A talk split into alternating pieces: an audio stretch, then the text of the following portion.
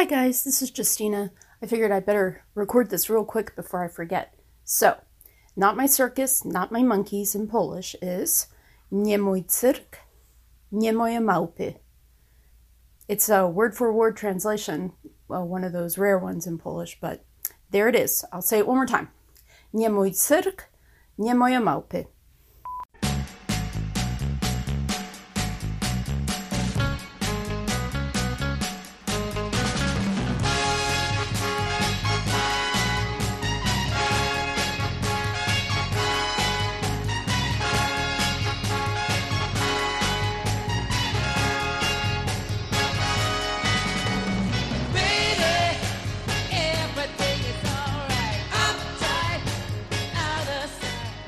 Bachelor Arms Studios in the historic Center Square neighborhood of Albany, New York, I'm Bobby Pape, and this show has everything.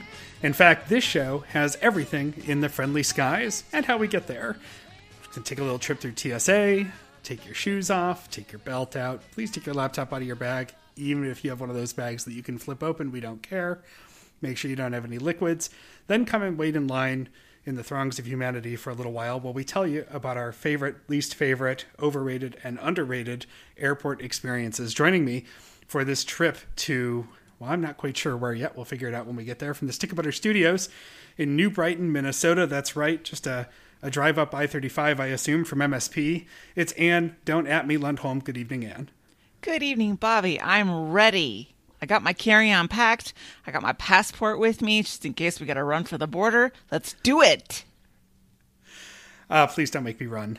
In case we need to stroll leisurely towards the border. And in Money Pit Studios in Detroit, Michigan, it's Meredith, the MVH Van Harn. As you know, she is DTW. Good evening, Meredith. It's not as funny as Dallas is, but No. yeah, I did get my uh, my TSA pre-check renewed for some reason last fall, so it's it's good for another five years. Oh, it's good to have it. I, I tried to upgrade mine to global entry, but um, have not been able to get an interview anywhere to do that. So, uh, even though I don't have any real international travel plans, I just I'm a completist, so I must have all of the fast access things. Yeah, Uh, as you can tell, it's just the three of us tonight. You can tell that because I haven't introduced the nice lady and I haven't been interrupted by Hillary. So you get to travel with us this evening. Rude. Uh, we get to argue over who gets the uh, aisle seat and who gets the window seat and who gets stuck in the middle. Oh my God. When we're looking at the three of us, that's a tough call. is. It's Tough. a it's a really tough call. Actually, I hadn't thought about it until just now. By the way, we're also going to do some small talk housekeeping, how to get involved, all that good stuff. Um, we're uh, we should think about this though. Yeah, I assume that Meredith and I will get aisle seats across from each other, and Bobby, with all your miles, you'll be up in you'll be up in, in business class. Yeah, Yeah, I'll, s- I'll send you back a drink. Um, Oh boy. I very much prefer a window seat if I can swing it, and if I if it's a especially if it's a short flight where I don't need to get up for anything, because then nobody's crawling over my legs or under my legs, as it were. Yep, That's fair. Absolutely. I mean, I live under the assumption that I would rather get up to move for someone than have someone get up to move for me, mm-hmm. which makes me an aisle person. Except for, I've talked about this before. I I'll be damned if I pee on a plane. Yeah, I will be absolutely damned. I will grow d- dry as the desert for two days beforehand if it means avoiding peeing on the airplane. So I'm usually okay with the window seat, except for I have been on a couple of planes that were small enough that I could feel the wall kind of curving, and I felt like I needed to turn my head in or you know like bend my neck so I wouldn't hit my head on mm. the on the roof of the plane. Uh, yeah, I'm trying to think. So obviously, the best seat is in first class when there's a smaller jet and there's just like the one seat, and you can just have like the wall and the aisle. That's the dream. Um, I am an aisle guy, uh, almost always. And in fact, um, when we fly together, Sam and I have occasionally gotten aisle aisle because I would rather just talk to her over the aisle a little bit than than sentence either of us to being in a middle seat. yeah. So it only seems fair. of course, as you mentioned, I, I'm rarely in the back of the plane. More on that in a minute. First, a little small talk. A reminder: the T Sheet Book Club reconvenes for June 14th. We are reading *The Searcher* by Tana French. And I would mention this: uh, I have entered the 21st century. This old man bought uh, a Kindle this week. Oh, I hear you kids are reading books on tablets now. yeah. So I've I purchased a Kindle Paperwhite. I really labored over which Kindle to buy, and I also wasn't wild about giving Amazon my uh, technology money for that. But I mean, it just is the what am I going to do? Buy a Nook? No. Good. I, I'm gonna I'm gonna hear it from all the Zune people. They're also Nook people, probably. Unless there's a Microsoft Book tablet I don't know about. I mean, the other option, which I do a lot, is just use the Kindle app on your phone. You know, mm-hmm. it's pretty yeah, simple. I, I feel like I stare at my phone enough, and I'm trying to look at screens marginally less. And I feel like the Kindle screen, especially the Paperwhite, is different. it's I easier to- on the eyes. Yeah. Yeah. I used to read on the Kindle app on like uh, the iPad, and before that on my Fire tablet. Back when I was, uh, you know, back when that was a thing for me. But it's just the the the brightness of the screen is different, and the, I must say it's quite a nice thing. You, you're all onto something with this Kindle, um, and I was also able to get the Libby app, and I had to uh, root around through a couple of my old library cards to find a library where the searcher was not on back order, but I managed to find it. So. Good job. Nice. I will say I'm I'm like halfway through this book. I think it's worth reading, listening to, whatever. I'm enjoying enjoying it quite a bit. I actually, I mean, as you know, I read it a couple of weeks ago before we read Hollywood Homicide. I actually went out and bought a hardcover copy of it so that I would have it. I have some of those soft cover, not paperback, but the soft cover versions of some of her earlier novels, so it's it's not weird. I mean, not that it would be weird if I bought a book, but I just sort of felt like, you know, in the interest of having several of her books. So You I'm don't very have to happy. justify your weird I know. book thing to us. like You're allowed to have a weird book You're thing. grown-up. That's- why, that's why did I read it for free and then go out and buy it? I because I liked it. As far as weird things goes, that's that's pretty tame. Well, that's just like all the music we play at the end of our podcast. If you like it, you should go buy it because that's how we justify rolling the whole track. it's publicity for them. Exactly. Uh, so yes, the searcher Tana French. Go read it as soon as you run out of um, Hollywood homicide sequels. Go read it and be ready to reflect with us on Flag Day. I am not entirely certain that we're going to make June fourteenth because that's boy, that's barreling up on us That is soon, yeah. That is real a really quick. good point. But that's what we're planning on. We, you know, uh, as my choir director used to say, our motto around here is cheerful and flexible. Let me make a note of that. My motto has always been: you can't leave, you can't show up drunk. You can leave drunk, but you can't show up drunk. These are different kind of life mantras. Oh yeah, speaking of mantras. Uh, oh no, that was last episode. Never mind. Uh, yeah, Flag Day if we're good. Uh, the week after, probably if we're not. But either way, get reading, get started with us. And speaking of upcoming holidays, and where are you going for Memorial Day? Guys, there's something that's coming up that's called the kickoff to summer event. It's at the Minnesota State Fair. It's like a baby fair. That is oh today, May 27th through 31st. I'm going on the 31st, obviously, Memorial Day. There I don't know what they're doing they're trying to ease us back into the state fair since it got canceled. They're doing a small thing. They're seeing how it works. I don't know. So it's, I believe, sort of one area of the fair. And they're having, I don't know, 20, 25 vendors, all the biggies, all the real good ones. And I don't know what else, but you had to enter a ticket lottery which my mom did, and she won tickets. So we're going, and our slot is 10 a.m. to 3 p.m. on Monday, Ooh, which is today, the day that this comes out. Yep. So I am having some sort of fair experience. I cannot wait to hear how that goes. I And know. I, have been jealous excited. of you. I've been jealous of you before. I'm jealous of your uh, intelligence. I'm jealous of your thoughtfulness. I am jealous of your general aptitude in uh, myriad uh, fields. Uh, and now I am perhaps most jealous of you for going to the Minnesota State Fair. Yeah. I hope there will be pictures of you eating all the fried food I can't so that I have something to cry into while I see. Uh, eat local substitutes. One of the cheese curd booths is open. I verified it. Yeah, of course he did. Of course he verified. I had to see what was around. There's no point going if you can't have cheese curds. Well, I don't know. I also verified that the Tiny Tim or Tiny Tim Tom Thumb mini donut stand is open for my mother. That's her jam. That's the one where they just mound the bucket.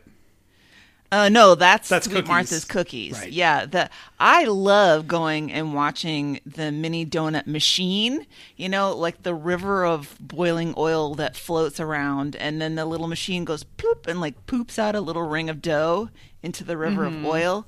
It ploop ploop ploop ploop, and they just float around and cook. Oh, it's so fun. There's an episode of The Simpsons where the devil force feeds Homer endless donuts and thinks it's going to be a punishment. That's me at the end of that conveyor belt. I just want to lay with my mouth open under it. I feel like I could eat a lot of mini donuts before it would become a punishment. Mm-hmm. Okay, uh, air travel. That's what we were talking about. No, mini donuts. Forget it. Let's scrap the show. I want to talk about mini donuts. Let's rank our top five mini donuts. Um, and just remember that on Memorial Day, all gave some, but some gave all. Sure. So, so please give the Minnesota State Fair your all. I will. I may just ride the giant slide. No, I'm not. I won't. I haven't ridden the giant slide since I was 12, so Do they let you take your phone? Because I would like to see a first person video of you going down the giant slide. I can't see why they wouldn't. And giant slide. I've done a lot of things for this podcast, Bobby. I'm not sure if this is one of them. Yeah, being friends with us was really high on the list. Okay, uh, as you can hear, one more small talk item. It's not on the list, but just a heads up. I'm trying to minimize the echo in the Bachelor Arms. I thought when we recorded here last that I would rarely be recording here, and yet for some reason, uh, this night of the week works out well for us, and it's a night of the week I'm usually here now, apparently. So um, until I get the wolf tapestry on the wall and other things to baffle some of the sound, just uh, bear with me. It is also the dog barking district of Albany.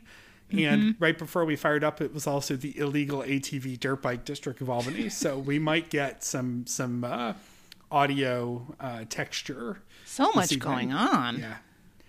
It's, I have to uh, say, when you, you talk about the wolf tapestry, can we talk about the animal skin rugs, whether fake or real?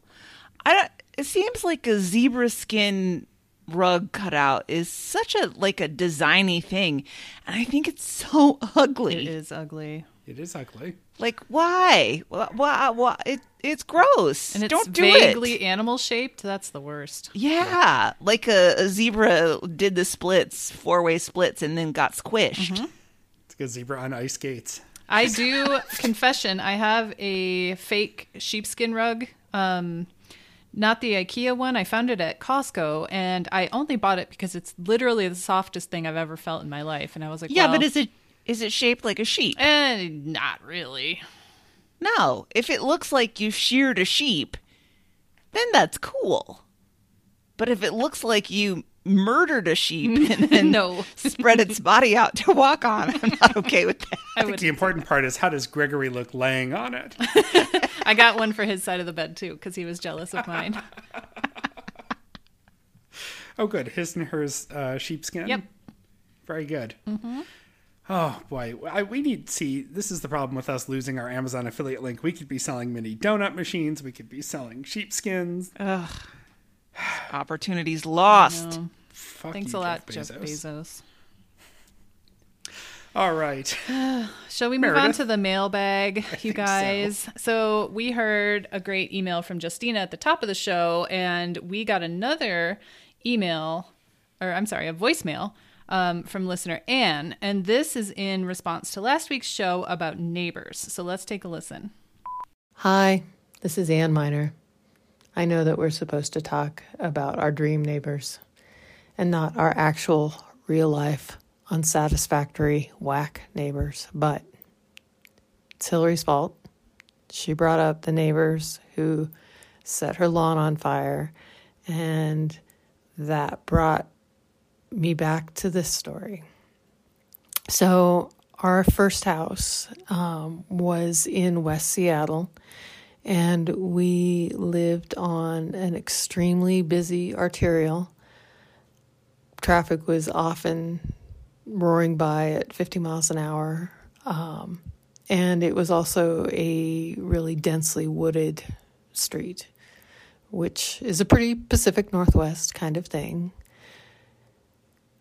And this was a night during the summer. Um, I know that it was pretty late because I specifically remember it being dark out, and it doesn't get dark here in the summer until you know at least after nine o'clock. Um, and my spouse was home, which was unusual at the time. He was working third shift, and he was normally gone from 7 p.m. to 7 a.m. Those were his, his work hours, but this was sometime midweek. He was home, and we were giving the baby a bath. And normally that was a task that I did by myself, but since there was another adult there, I could say, Hey, watch the baby. I'm going to go get something from the kitchen. And so I stepped into the kitchen and happened to look out our kitchen window. And the house two lots away from ours was fully engulfed in flames. We didn't know the people who lived there. We'd only kind of seen them coming and going. It always seemed like there was kind of sketchy goings on over there. And of particular note is the fact that their house had been on the market for a really long time. Now, that same house would, you know, sell in one day for double the asking price. But back then, you know, it had been on the market for probably close to a year. And I looked out the window and it was just burning. So I grabbed the phone, called 911. They already knew. And then my next instinct was to go into the bathroom, grab a towel, pluck my child out of the bathtub, wrap him up in a towel, and just run outside. And, you know, I've never quite been able to parse what that instinct was about. You know, it was it was a really pretty heavily treed area. So if the whole block was going to go up in flames, I mean, I guess we would have been marginally closer to the car, but it wasn't like I took the keys with me. I just, you know, I just had this instinct to flee and go outside. And so there I was standing in our driveway on a summer night with a damp baby wrapped up in a towel. It wasn't cold, he was fine. Um, watching the fire trucks roar up to extinguish the fire that was really, really way closer than I wanted it to be. So that's my neighbor story. Not really about the neighbors. It was scary though. Bye. Damn, Anne. You have some real life whack ass arsonist neighbors. I was a little confused if she was mm, uh, throwing a little arsonist shade on them. I because she did say it was empty for so long, and but you know sometimes abandoned houses do just catch on fire. Right. But also But- sometimes when they can't sell them. Right. That's what I was thinking. Yeah. I have a hard time believing that it just um, spontaneously caught on fire after being empty for so long. Uh, yeah, so yeah, shady arson neighbors. Yeah. Uh, it's also hard true. to imagine a house there going, you know, being empty, as she said, for so long.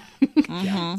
and so would you would you say that this voicemail because it, it was a it was a hefty voicemail from Anne. She she really spelled it all out for us. It was would you say a slow burn?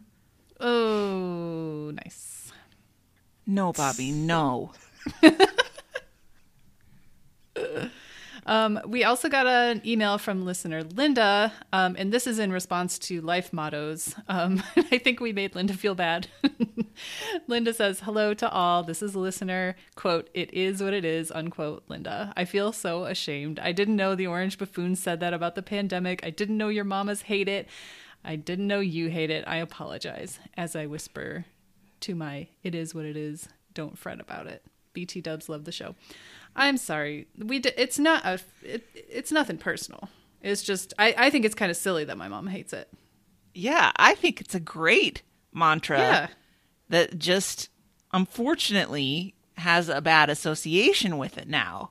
I told Linda I think that we need to reclaim it. Mm-hmm. Mm-hmm. I mean, it has kind of a fatalistic, or it could have a fatalistic edge to it, right? It's sort of balanced on the knife edge between sort of accepting the things that you can't change and then also being fatalistic, and be like, well, it is what it is. Yeah. Yeah. Yeah. Well, that asshole lumpy creamsicle of a human also loves Diet Coke. But Hey! I'm not gonna. I'm not gonna let him take. Well, I, I'm literally drinking a Diet Coke right now. I'm Don't not give let him the take- power. exactly. Fuck him. Yeah. I Him would. and Jeff Bezos together. I would like to have a Diet Coke button installed upon my desk, though. Wouldn't we all? That was a change that he implemented to the Oval Office that I could really get Mm-hmm. behind.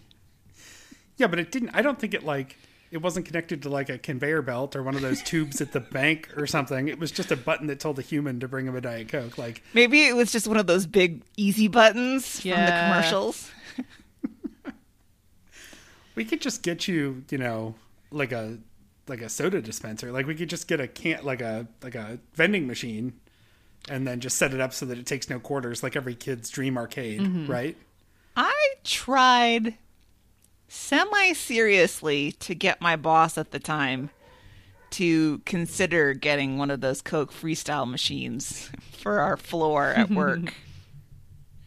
I just don't understand. I mean, I, they're like twenty thousand dollars, so it was never going to fly. But I pitched it like, "Ha ha ha! I'm joking." But Am was I? I?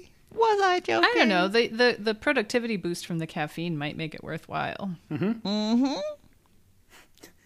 We're gonna just get all the engineers a cocaine machine. Yes. That's basically The what engineer it is. the productivity boost will be through the roof. Yes. There's a couple of them that drink those um, monsters a lot. Those aren't good for you, I don't think. They are not. You should not drink five Monster Energies. In Jeremy. an afternoon.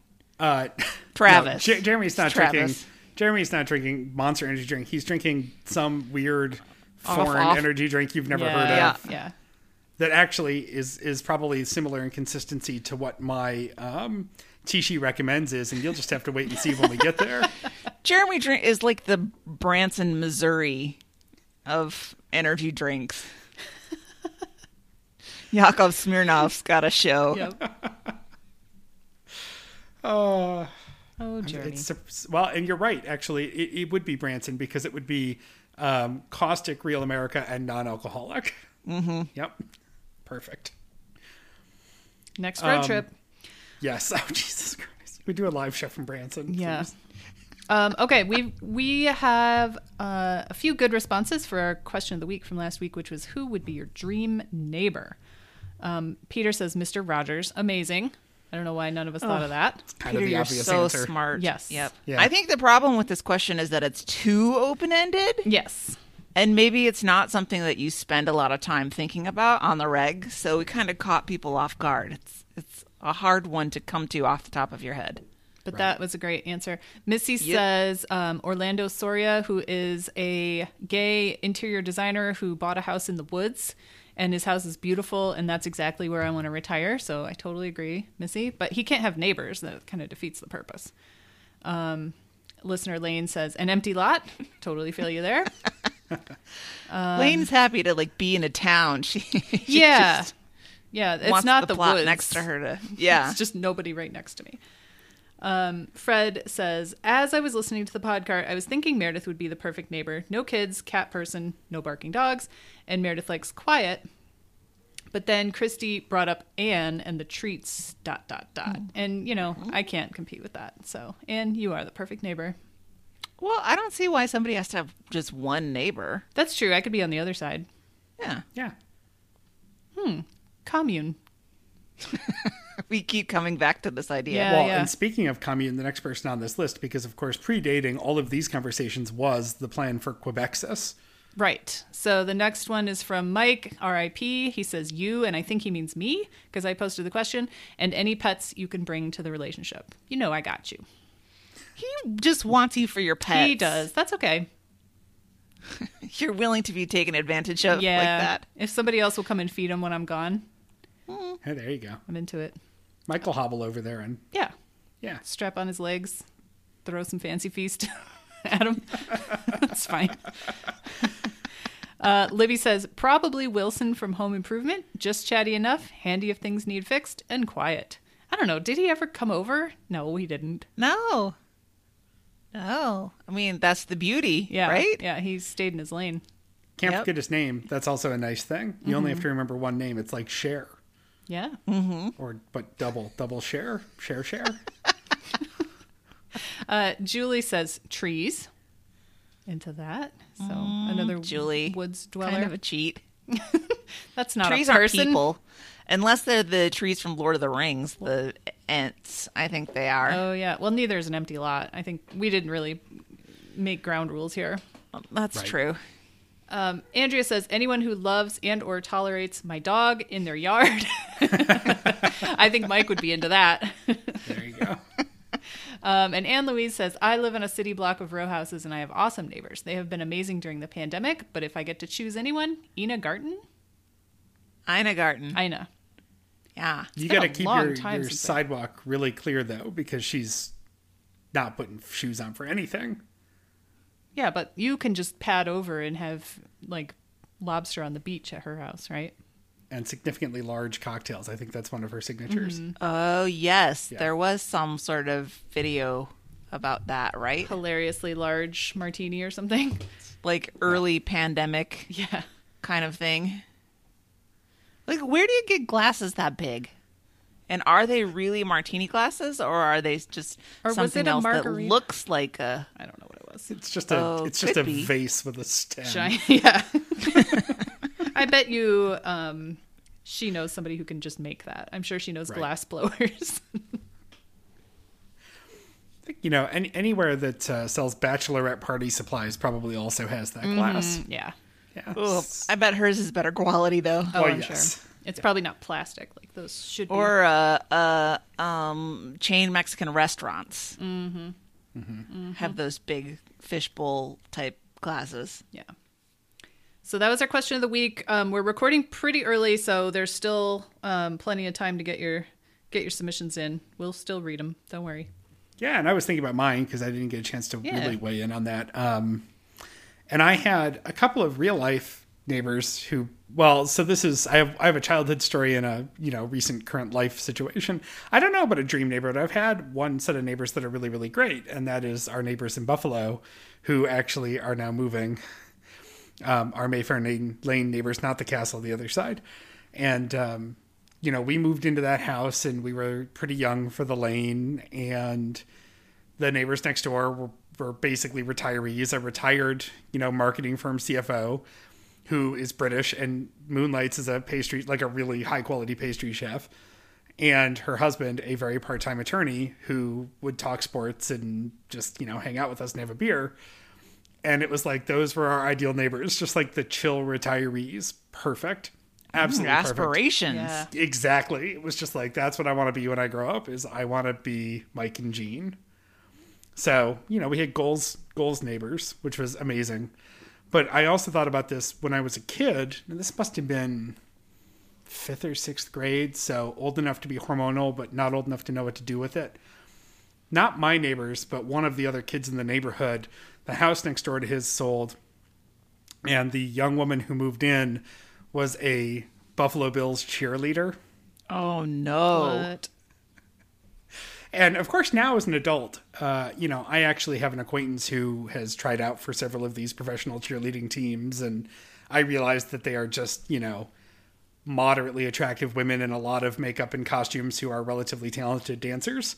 And so the allure, the mystique is not there like it is, but when you are, you know, 12, and you just Mm-hmm. know that the uh, the professional sports team cheerleader is living next door. That's a um, that's just a super creepy dream neighbor scenario. I have no story. Like it doesn't go anywhere. It's not like she was like, "Oh, I'm going to go out washing my car in my bikini every Saturday." No, she, we barely ever saw her. But just the um, The thought of her. the legend tell of of an attractive woman next door who had a pedigree. You know, you could say that she was that, and uh, so you know that was twelve year old Bobby's dream neighbor. Now I just want someone who's quiet and will have a drink with me once in a while. I feel like I, I don't know. I, I I totally get that mystique, and as a as a young boy, I could imagine how you felt about that. But like, ever since I learned that they're basically just horrifically underpaid and taken advantage of, I just Oh, yeah. ugh, all the sheen is gone. Yep. I just feel sorry for them now.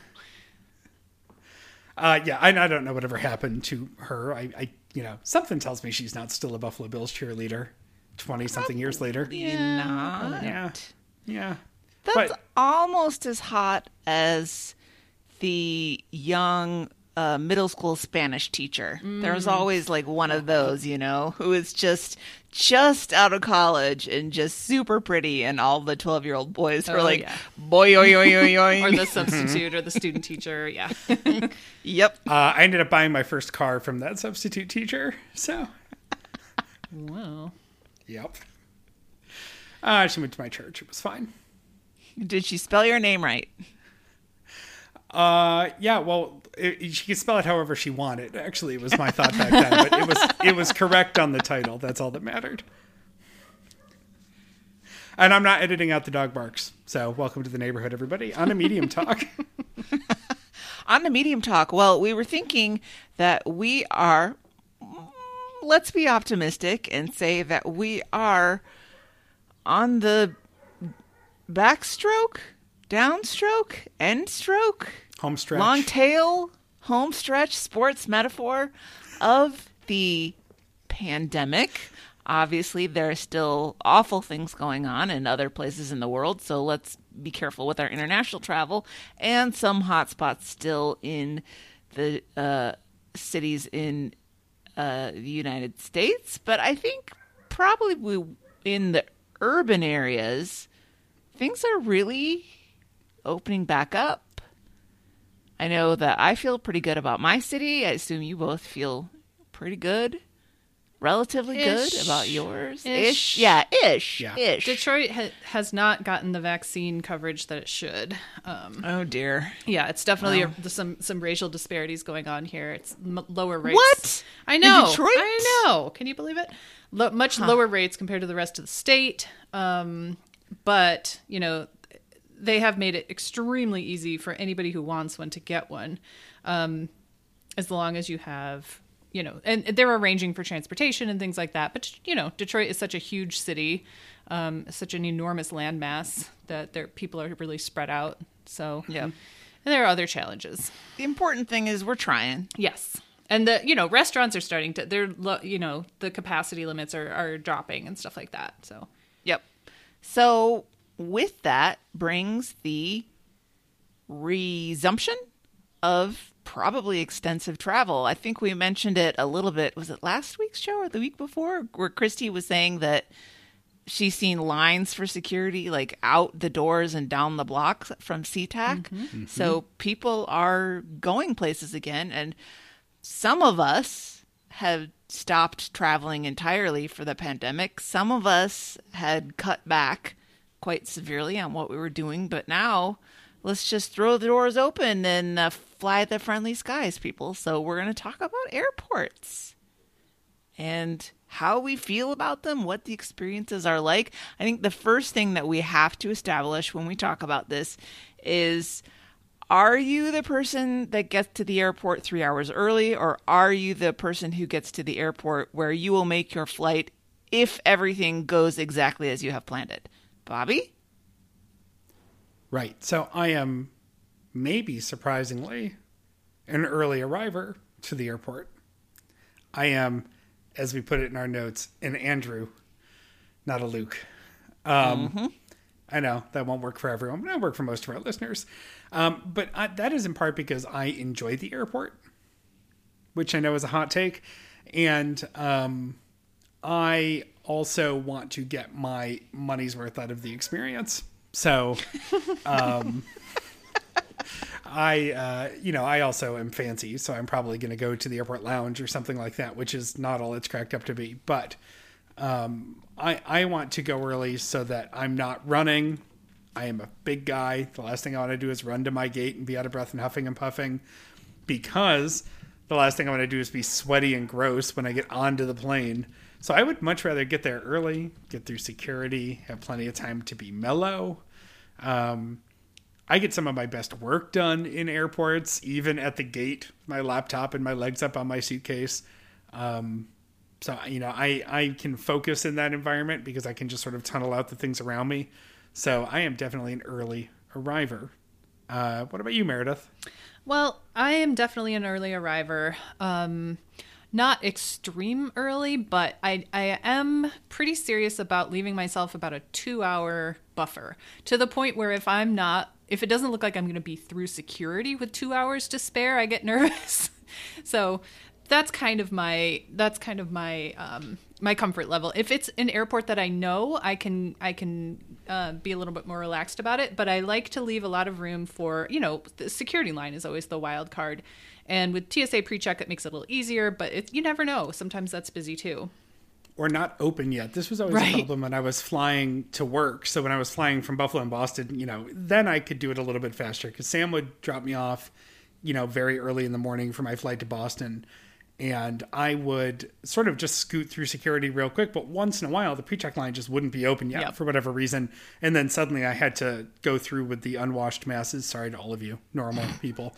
And, um, you know, suddenly my my plan of, you know, hustling to the gate a few minutes before boarding was just screwed. I never missed a flight. I've never missed a flight due to my own incompetence, but uh, I, I've come closer than I'd like a couple of times because of that.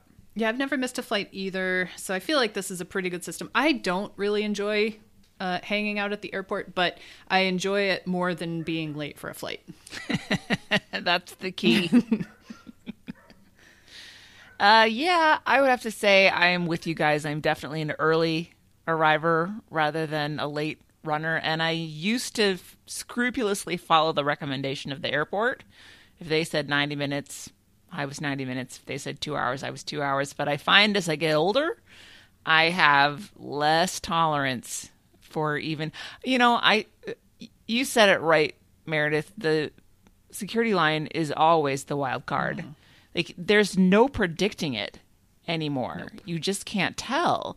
Or you know, I'm at that point in my life where I like I don't think about school schedules anymore. So I like I'm mm-hmm. February and I'm going somewhere and I go in and it's a whole bunch of people going on spring break that I didn't anticipate. I'm like, "Oh shit." So I think I'm starting to just veer a little bit earlier. I have only ever missed one flight in my life, and that was a connection, and it wasn't my fault because my first flight got delayed. Oh yeah, connections connections are a whole different ball game. Right. Those don't count. Yeah, those there's no personal Oh, responsibility Yeah. involved in those, and that was such a horrible experience for me that I am not, you know, going to run the risk of bringing that upon myself. So, and uh, like you, Bobby, I enjoy the airport because I kind of grew up being at the airport all the time. We moved to London the first time when I was three. And so we were back and forth probably twice a year on those long haul flights to visit family. And so it just feels normal to me. Like I understand the rhythms of an airport and, you know, how everything kind of fits together. So I don't mind being there. Um, but like I'm never going anywhere where I'm bringing work with me, so I'm never going to work at the gate. So I end up like roaming the airport usually for like an hour, an mm-hmm. hour and a half, just walking, walking, walking. Which is one reason that I like to check my bag, is because I don't want to haul it around. But Oh, that's interesting because I I will live out of my carry on. I I almost always refuse to check a bag. If I'm checking a bag, it's because there's a distinct purpose. It's usually liquor related. Oh, I will check my carry-on if they ask me to. Just take it away. Yeah, I don't want it. I guess it's Absolutely. A, it's a little bit different if it's the gate check because you know you're going to get it right back. But ooh, I don't know. yeah, but I, I uh, get so stressed out by the hunt for overhead space in the Yes. plane. Like I don't know what I think is going to happen. Like I'm going to get on there and be like, I can't find anything. I can't find anything. I can't find anything. And they'll say, "Well, too bad. I guess you can't come then." Yeah, that's not Well- how it goes. But it is not a fun thing because you hold people. Well, for me anyway, it's I don't want to hold other people up. You know, looking for a thing or running back and forth where while other people are trying to find their seats. Right. And and there are those people who really enjoy stowing their luggage a ways away from them. Like somebody just gets on the plane and plops it up in the front and then goes back to their seat. And I'm like, well, now you took my spot. Mm-hmm. Mm-hmm. So I I find that so intolerable that I'd rather just check it and be rid of it and pick it back up when I get there. I think you've just led us into the next prompt quite cleanly, uh, which is whether or not you're early or late onto the plane. Yes, indeed. Shall I start this one? By all means. I don't understand if you're going to be on the plane for, let's just say, three hours early or three hours for your trip, why you would want to get onto the plane another half hour earlier than that and sit there. What is the point of getting on early other than to get the overhead space? But, like, my ass is not comfortable in that seat. If I can do it for three hours and nine minutes instead of three hours and 40 minutes, I'll take the nine minutes. It's not like they're going to give away. Well, I mean, depending on what air, air- airline you fly, I guess that's the other wrinkle in this. But there's a reason I fly Delta, and it's not just because they're a, it's in Minneapolis as a hub. Right. Um, I I board early. Of course you do. I board as soon as possible, and it is because of the overhead space, and it is because I live out of my carry-on. Of course you do. See, this is this is. I think this is the real difference Yeah. between us, Bobby. Yeah, and I can usually get comfortable in my seat. Now, of course, again, I'm usually up front if it's Delta, and uh, I want to get the overhead in front of me because if I'm in the first or second row, as I try to be when I can, I don't want to have to put the bag behind me on the plane and then have to cut against traffic to get it. That's a nightmare. or be the guy who's like waiting for five or six rows to deplane and then be like, oh, excuse me, now that it's open, I gotta. No, you end up just. God. I would have to wait until the entire plane is empty. That's too stressful. Yep. So I have to get the I have to get the overhead over me. And on the little regional jets that I was flying between Buffalo and Boston, uh, the overheads actually were only big enough for actual luggage on one side. And so the other side was like the little slidey doors where you could put a purse or a duffel bag if you could squish it. And so, oh That's yes, not good. no, no. Oh, I don't know what it is. It's like I know that my hips have gotten bigger over the years, but they are making the seats smaller, Yes, right? they are. Like Yes. I feel so. I'm obviously I'm a tall woman. I'm a large framed woman. I know Meredith. You are a very slender framed woman, not Anne. I got them long legs that just gotta stick right into there, up against the back of the seat. I just don't want to be in there any longer than I absolutely have to. I guess I'm kind of in between, and it depends on the airline. Of course, um, you guys know that I like Southwest, and I will do anything to get on that plane as soon as possible because then you get to pick your seat. And if you don't get one of the first seats, there are seats in the back, which are technically, um, I think they're window seats, but there's nobody in front of you because that's where the door is. Um, and so you get enormous amounts of legroom. So that is like luxury beyond luxury for coach prices. So I do enjoy that. But Here's my my first life hack Hmm. for flying is if anyone is not familiar with Seat Guru, you should be familiar with Seat Guru. It's a website that has all of the maps of all the different airplanes on all the different carriers, and it has them flagged with which seats are better or worse. And when you're going to fly on an airline you're not familiar with, especially, you can go plug in which kind of plane you're going to be flying on and make sure you don't put yourself in one of the shitty seats where the window is misaligned Right. or where you're next to uh, the bathroom that's randomly halfway in the back. Um, yeah, definitely worth it. And that uh, that seat with the no seat in front of it, that's a that's a good and bad seat. That's good if you like the legroom, and bad if you like the stowage, the space underneath the seat in front of you. right, right. It did cause some strife with a fellow passenger one time. I got that seat, and a, a man sat next to me, and he said, "Can we switch?" And I said, "No." Oh, And he's like, Well, I'm taller than you. And I was like, Well, I got here first. And he was like, Well, you don't Like, deserve this seat. And I was like, Well, if I bye." wanted to sit in the other seat, I would have sat in the other seat. So, but but if I have assigned seating, I will get on at the very last moment because like I said, I've taken care of the checked bag situation. I don't have to worry about overhead space because usually I have a purse that's large enough to carry my iPad, which is all I really want for entertainment on the the plane. Um, and I can always put those under the seat. So I, I'll I'll stay on on the ground for as long as I possibly can and out of the airplane seat, which I also do not find comfortable. Yes, that's fair. I'm thinking about whether we do we dare touch the third rail issue of flight, the seat recline.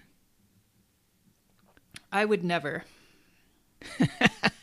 because I think, like, I've heard all the argument. Now, of course, I am a no recliner myself because of how miserable it is. I think with my height, it's just if someone reclines their seat, it's like right at my nose level. Yeah. Like I can't bend over like to get anything out of my carry on unless I like swing out into the aisle and around and you know that's a hazard when the trolley's coming through but but I have sort of seen the point The trolley. Of- it's a lot of British Airways, isn't it?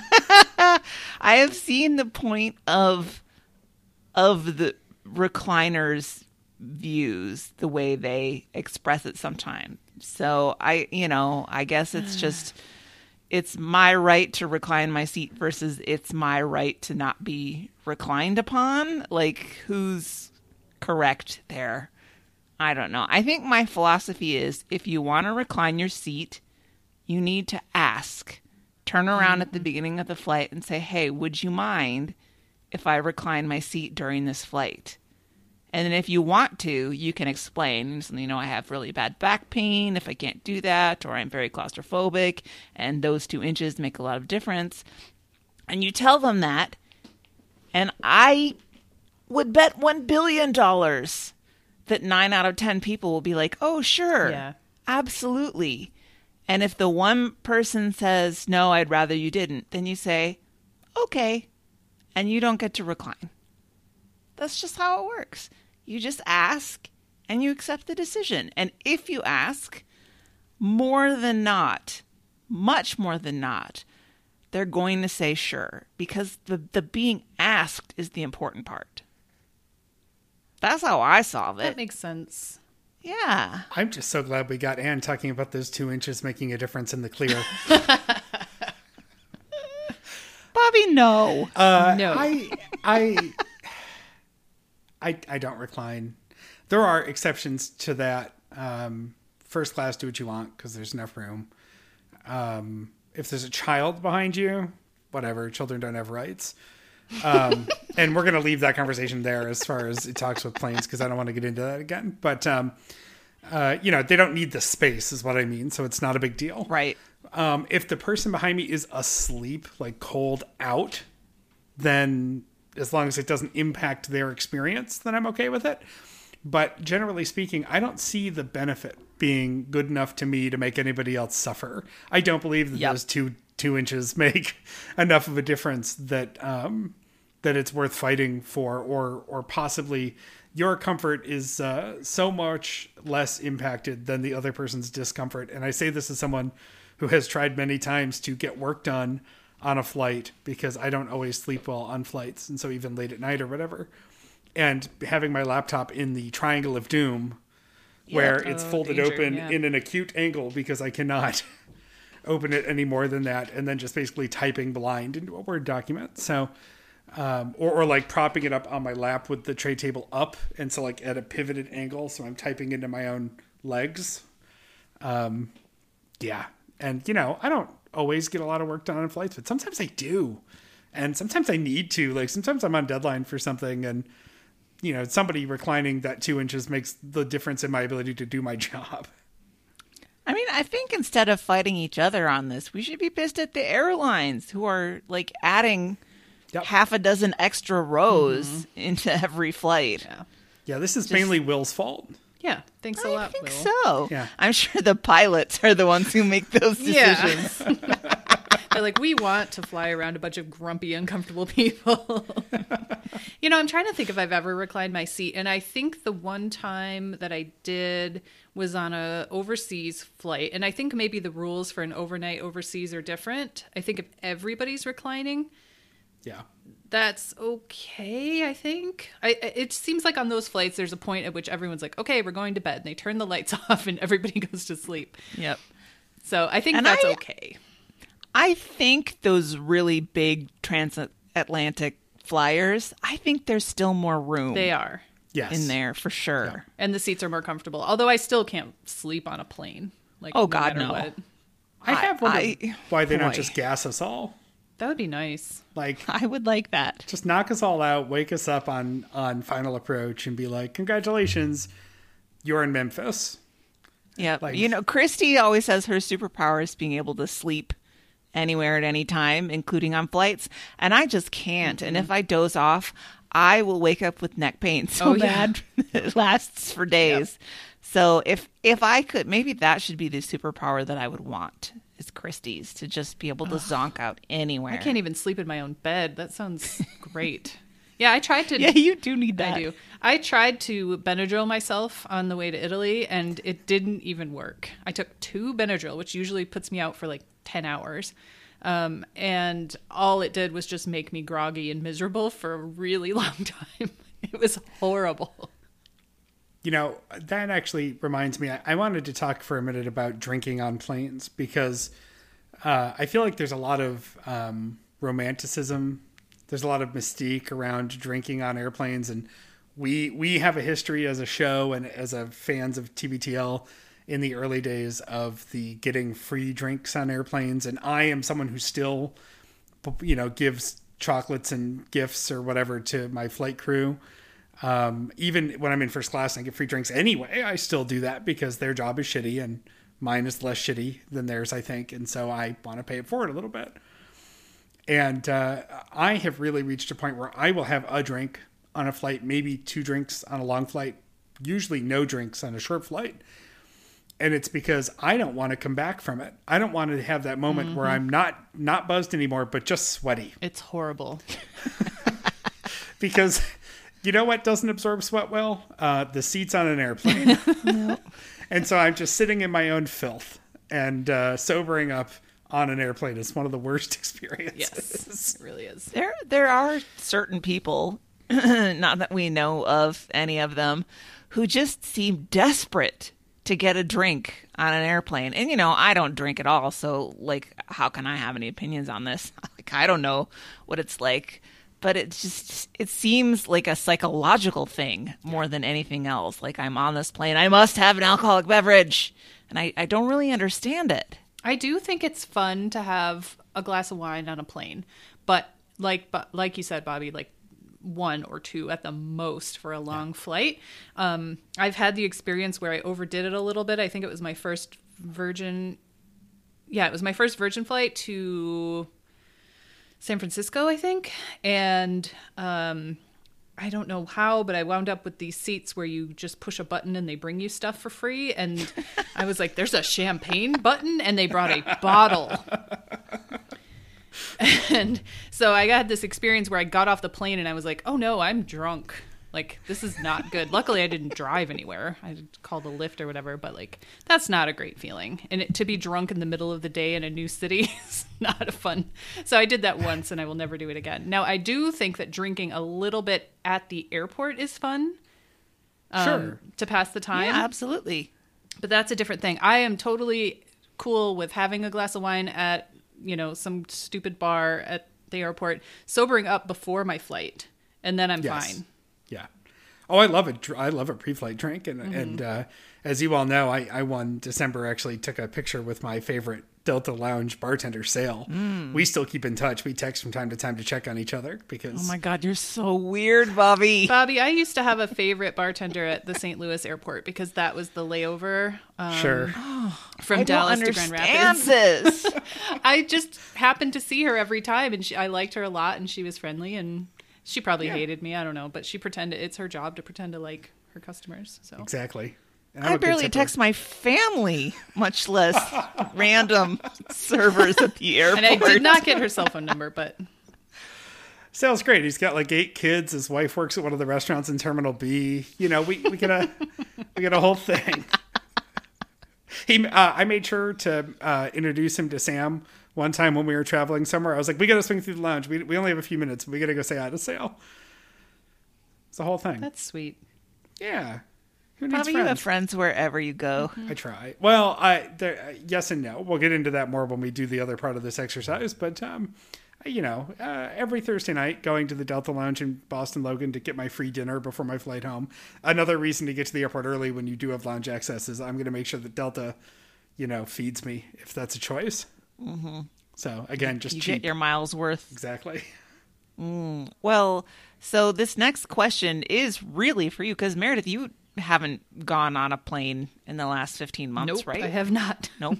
Me neither. I have rarely been outside of the 10 mile range of my house since March of 2020. But Bobby, you did continue to do some traveling, and I was wondering, like, I mean, you sent us pictures and things occasionally, but what was it really like traveling, you know, during the the heat of the pandemic? Yeah, it's been a progression, right? So when things shut down last March, I stopped traveling like everybody else and freaked out like everybody else.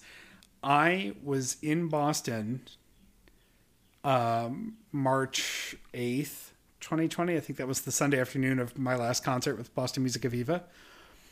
And then I went home and I think I flew home the next morning or something. And then the world shut down.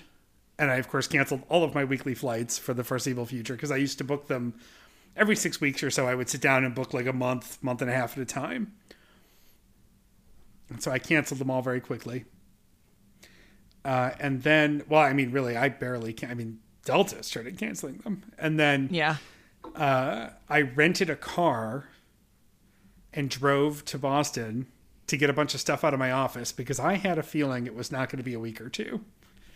Uh, you know, call, call me a public health expert.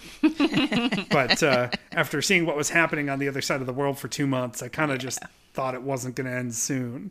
And so I went and sort of packed up my entire office and brought it back to Buffalo and set up Viva West for a year and uh, my car was also still in Boston. So like I rented an enterprise car and I like wiped it down with bleach wipes and of course we weren't wearing masks yet because we didn't know that was a thing. But I got in the car and drove it and then immediately dropped it off and was like I'm not interacting with anyone. I'm not touching anything. I stayed at a Westin and I was like I'm just gonna hide in my room the whole time and and not interact with anyone at all. Like I thought it was it was the end of the world because it kind of was and then uh, by summer, I decided it was time to fly again. So I, I went to Seattle uh, right over the summer when the airline industry was at its rock bottom and planes were basically empty. And I flew Delta and I wore an N90, well, not an N95 because I couldn't get an N95 back then, but I wore one of those KN95s. And it was, you know, I have a fat face um, which is not a surprise to anybody who's seen my face. I just have a wide face. I have a wide everything. Hey, mine's getting fatter every day. So you know those damn masks, you know, with the the sort of cheap ear loops on them, stretching, pulling on my ears, Ouch. Pressed against my face, and then a cloth mask over that, right? Because I'm going to be extra careful. And um, I flew first class because I think I, I think not only I think I got a parade that I even booked a ticket, you know, so they were just happy to have me. And so I flew through Atlanta, and so I flew on a decent whatever normal plane to Atlanta. But then because the international travel had completely bottomed out, I was able to fly on a I think it was an A380 this you know one of these massive inter you know these are designed for overseas flights but uh better to fly them domestic than to mothball them and of course atlanta to seattle is you know a pretty long flight as far as domestic travel goes it's about as far you know short of like miami or something it's you, you know you're running the diagonal there it's a pretty long flight and so i got to sit up front on one of these planes where i had like my own little cabin with the mini oh, sliding door and the lie flat damn. seat it's a delta Did you tell seat. us this and I forgot about I it? I don't remember. Or- I have flown in that experience a few times because JetBlue has a handful of those too. They call them Mint Suites. And I would argue that the Mint Suite is the best first class experience in a domestic flight. They fly them from Boston to Seattle, and they have the lie flat and the TV screens and all that. And you have this little door you can hide yourself from the world. Wow. And those are great. They only have a few of them. But this Delta plane was just sort of, I saw it when I booked the ticket. I intentionally, I think, actually took that route so that I could get it. But, um, you know, I, I just figured I'll never have enough points or money to fly like this internationally. So, for the sake of being distanced from everyone, I'll do this. You know, that was my justification at the time. I was like, I will, uh, yeah, I'll do this so that I'm not shoulder to shoulder with anyone or, you know, across an aisle from anyone. And it was great. It was super comfortable, the seat, but my experience with the mask was terrible. The flight was warm. I didn't want to take my mask off to eat or drink anything. I was sweaty. It was claustrophobic and it was pretty miserable. The whole experience was pretty miserable except the awesome seat. Um, and it was kind of the same way going back, except it wasn't quite as hot. And then I've flown a few times since then, and each time has gotten progressively better. One, as the airline industry has convinced me that the air filters on the planes are really good. Um, either that's propaganda or not. Uh, our friends in the industry say it's not, so I, I try to trust them. Um, so I'm a little more comfortable on the plane, like wearing a regular mask, um, moving my mask to take a drink or have a snack or whatever. They're still not really doing full meal service. I think it's just starting to come back now. But um, you know, I've flown to Seattle a couple of times. We've flown to Detroit to go visit my godsons in Toledo fairly recently. Um, you know, I, I've bounced around a bit. I went down. Of course, I flew to Austin last year to drive with Mike. To Oh, that's right. And then Yep. back from Seattle to home. So, you know, every time it's gotten progressively less scary as we've figured out a little bit more about what's going on. But now it's getting scary again because they're filling the middle seats. And it's really hard to go back to the thought of being wedged next to someone. And so Sam and I flew first class to Detroit and back um, on our Delta flight, mainly because I didn't want a third person in our row. And then we flew JetBlue one way, and there's only two seats by two seats, so that was no big deal. But I don't um, blame you. That's scary. I mean, you're breathing somebody else's air, which is what we're all Right. not supposed to be doing right now. Still, Well, it's, it's also been a friendly reminder that my being a little grossed out about other people was warranted. Like, I was the guy who was wiping down my seat every week when I was flying to and from Boston before it was cool. Um, also, they didn't clean. I mean, they just didn't clean. I still remember, I think I have a picture from the time I found half a banana. Um, Oh, in I remember peel, that. Sitting between the first class seat and the wall of the cabin. Um, you know that disgusted me. I think that might be part of the reason why I don't like airports is because I feel like every surface is a germ factory. Uh, yes. Yeah, wait until we get to my least favorites. Uh, I hope we'll, I mean, we'll see how long it takes to get back to that, right? Like, how long will, will normal be normal again before airplanes are disgusting again? Right. Um, and they stop, like, misting them with antibacterial mist and all that. And uh, especially because, you know, on Thursday nights, I'd be the last flight out. And so that's a regional jet that's just been running all day. And uh, you know it's got hair grease on the back of the seat. You just know. You just know. gross. I know. I know. Uh, so I, I feel like it's gotten a little bit better each time. And of course, now, yeah, the lines for TSA, because it's kind of like the post office, they're going to hire just enough people to have a long line. So, yeah, only one out of three security checkpoints is open, but the line is going to be a mile and a half long between social distancing and all the people coming back. Pro tip number No, two you. if you're going to fly a lot, get clear. I I did it because I have credit card reimbursement for it, and it's kind of awesome. What is that? That's the fast pass um, thing where they you walk up to a computer and it scans your fingerprint, and then you get to cut the line. Oh, Yeah, Yeah, I've seen those. I saw. Well, I think I saw them at LAX. Probably at SeaTac too. Mm-hmm. I just thought maybe it was like fancy hand sanitizer. yeah. Uh, an agent, uh, it's a third party. That agent comes up, they verify your identity and your boarding pass, and then you get to go to the front of the TSA line, and then you still have to get all your shit scanned, but like you don't have to wait in the agent line. It's pretty great. That would be good. I have thought about pre-check so many times, but I just don't fly enough. I should just do it anyway. think it's, worth it for one worth it flight. for Tru- once, it truly is. Is it like eighty-five bucks for five years or something? Yep. yeah. I should. I just never. That's something I never think about until I'm at the airport. And I'm like, ah, god damn Well, it. and if you book um, two tickets, usually the other one will just get it. Uh, not default. anymore. Oh, really? That's- I don't know if things have changed recently, but that's the way we always we always snuck salmon on pre-check. Mm-hmm. And the last couple of times we have flown together, she has not been the beneficiary of my pre-check, and I, being the great husband that I am, despite being in the Bachelor Arms here, uh, will not go through pre-check without her. Because what am I going to do? I'm going to stand on the other side and wait. Like No, that's not like a nice. chump. That's just me being an asshole. So uh, I I always go with her. And the good airports, they're like, oh, you have pre-check. Here's a placard. You don't have to take your stuff off.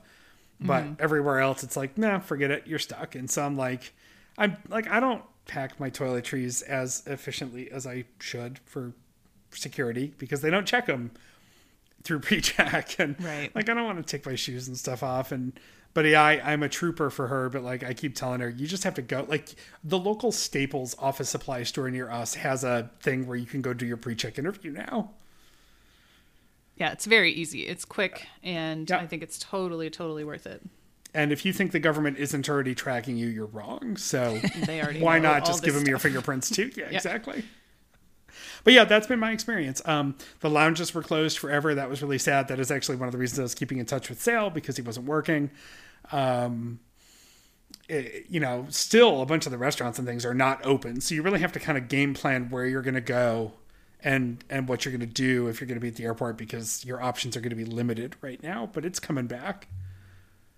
yeah, I think it's gonna accelerate ever more Yes. until we're all bursting at the seams again. Well, as the marketing director, uh, marketing and development director of the Albany Symphony, I will tell you that we are looking forward to full houses in the fall. So, I bet you uh, are. whatever it takes to get people feeling comfortable being wedged up against a stranger again, let's bring it. yep. Wait. I, I was on a call uh, with my department director yesterday, I think, and I've talked to him a couple of times since we've been at home, but I don't need to talk to him very much. But he said something to me, at the, you know, he was asking how I was doing at the end of the call. He was like, Well, August 2nd, it's coming closer. And I was like, Oh, god damn it. That's the day that, you know, the university is officially not work from home Oh no! any longer. and and of course they're all talking about hybrid models and blah blah blah blah blah. But and my job is one, as you know, Meredith, is very conducive to being at home. But uh, he was saying, "Oh, we'll be ready to have people back in the office." And of course, you know, you may have more flexibility than most, but you know, I gotta have Anne's baked goods. And I said, "Listen, I told my boss this." But if you want my ass in that seat, you're gonna have to weekend at Bernie's me in there because I'm not coming back. Good for you. And he was like, "Well, so we'll see how this mm. goes." But I just I feel it galloping up upon us, where whether or not the health situation is resolved, the business world is not going to suffer for this much longer. Anne's going rogue. I'm not doing it. Yeah, they're starting to make return to office plans at Rho, and obviously that doesn't apply to me because I'm not going to North Carolina to work in an office. Um, so a couple of my coworkers were kind of grousing about it on a call the other day, and they were like, "Oh, do we have to go back?" And I was like, "Guys, just move somewhere else. then you don't have to. Come on." I I plan if it comes up to advocate for myself quite strongly using the example of my friend who's the biostatistician who lives in Detroit and works in North Carolina right. and she can do it then I can do it. Absolutely. Use me as And- much as you want. Oh, and to tell them that she got a, this new job and a huge pay raise too. Yeah. So hint, maybe hint. Put a little fear of God into them that if they don't at least let me work from home, they may lose Well, and we are doing an aggressive hiring thing right now, so you know, tell them that you might be poached if they're not careful. Uh, well, let's do a round of one of Bobby's favorite games overrated, underrated, favorite, least favorite. And we just said about anything at the airport in general. Mm-hmm. Mm-hmm. You know, we could carve this into about a billion categories of things we love and don't love. But uh, we just said go for it, whatever comes to your mind. Meredith, you want to start with overrated? Overrated. Um, okay, so maybe this is local, but Chick fil A. Um, for a long time, the only Chick fil A in the area was in the airport, and people made such a big deal about it.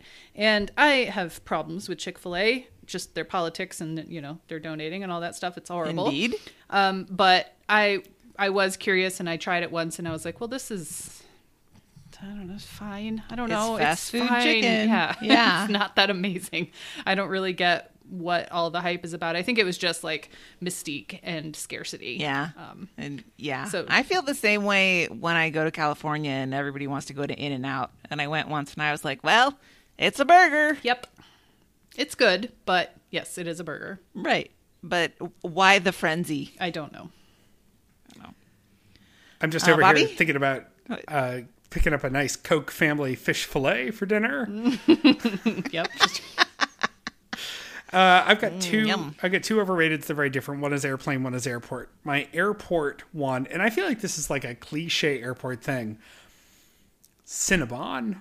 Mm, and not every airport even has a Cinnabon. In fact, hmm. most airports I've been in don't have a Cinnabon. When, but when I think when, when people think about airport food, Cinnabon is one of those things that kind of comes up. And um, I I don't see the appeal. I don't like cinnamon buns from Cinnabon.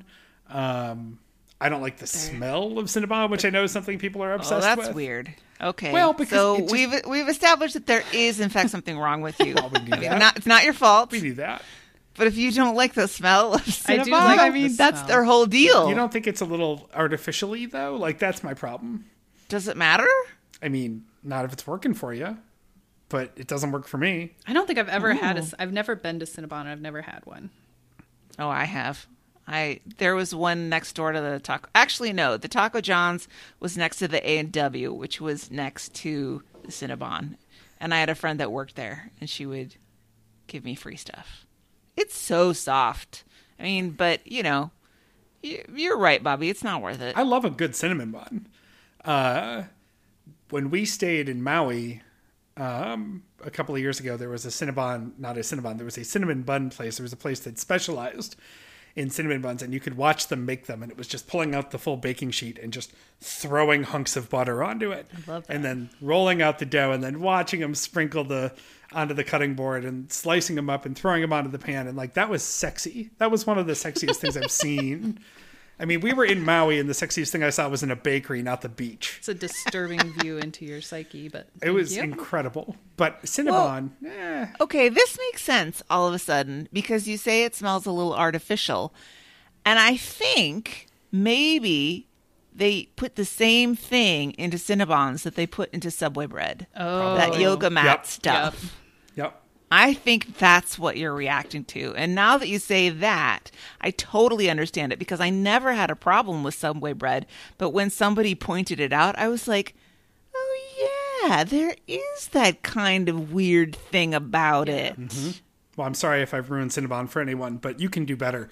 No, no. I, I, you know, I know how many calories are in a Cinnabon. My um my other one, my airplane one, is Comfort Plus or Economy Plus or whatever airlines um, euphemism is for we're gonna charge you extra for a modest upgrade. For basic human dignity is what it is. Yeah, yeah. Well, and of course now there are airlines who are like, pay you twenty extra dollars just to just to not be assigned a middle seat when you're walking up to the gate. Right. But there's that section of seats be- behind first class and before coach where you get an extra two inches of leg room and they're no wider, which is really my concern because again, I'm, I'm a wide person. Uh, and I would kill and have come very close to killing the person next to me for like an extra two or three inches of width on my seat. Uh, but for leg room, I'm five nine. I'm good. Like I'll live with coach leg room most of the time. Uh, but I just, you know, so the length, it's a tease to me. The length doesn't do anything for me. If you give me an exit row, great, that's fine. But like, it doesn't solve the problem I have with sitting in the back. And uh, and that upgrade for just that marginal amount of difference kills me. It's it's um, it's just cruel. And then sometimes, as somebody who gets upgraded, if I buy a coach ticket and have my aisle seat all picked out, then they'll upgrade me to a middle seat in Comfort Plus or whatever the hell it's called. And I'll be like, no, Why would I want this? Why would anyone want this? Why would I sacrifice my freedom on one side to be wedged between two people? No, no, no, no. Send me back. So, Comfort Plus, overrated. Hmm. I will say, as someone who has a long thigh bone, I appreciate the Comfort Plus a lot. I wouldn't turn it down. No, I you take your point though, Bobby. If we're choosing between regular aisle and middle Comfort Plus, you go with aisle. Yes, I've had that um, happen to me more than once, being upgraded to the middle seat. There's no, There, the middle. There is no conceivable situation where the middle seat is worth No. it. unless you're in the middle seat in the back, and then it's Okay. at least you've got a little more vertical room to uh, to squish yourself into a, a hot dog shape where you just try to Right. squeeze yourself into a yeah Or unless you're a short American like Ellen. yeah. Well, Ellen Then- just goes in the overhead. I hope she gets a discount on her ticket. Uh, my overrated. This is might shock you guys, but I think that free in-flight beverages are overrated. And you're saying, Anne, are you seriously saying that free Diet Coke is overrated? And I'm saying yes, I do, because they don't even give you the whole goddamn can. They just give you that one teeny tiny little glass and you're expected to make do with that for the whole flight. And also, it's an open container. If I go to the Hudson News or whatever beforehand and I get a bottle of Diet Coke, yes, it costs me $4, but it has a cap on it. Mm-hmm. So I can screw that thing up and put it in the seat pocket and I don't have to worry. But if I have a, a I mean, glass is a generous term for it, of Diet Coke, then, you know, as soon as the beverage service comes through, then the person in the window's like, oh, I need to get out. And then I got to put the tray up and balance the glass and balance my Kindle and get out in the aisle. It's just, it's, there's too much possibility of spillage that I just can't do it. And I, I don't think it's worth it for free in-flight beverages. I'm with you. Just pay for your drinks. Mm-hmm. It's, it's, it's yeah. What's two bucks for a diet coke? well, and you don't want the ice. I don't think that they put in that cup anyway. So if it's warm, ugh.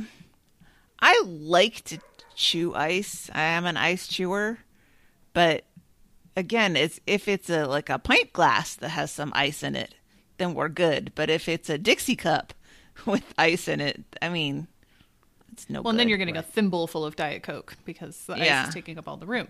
Yeah. That's that's nothing. All right, underrated Meredith.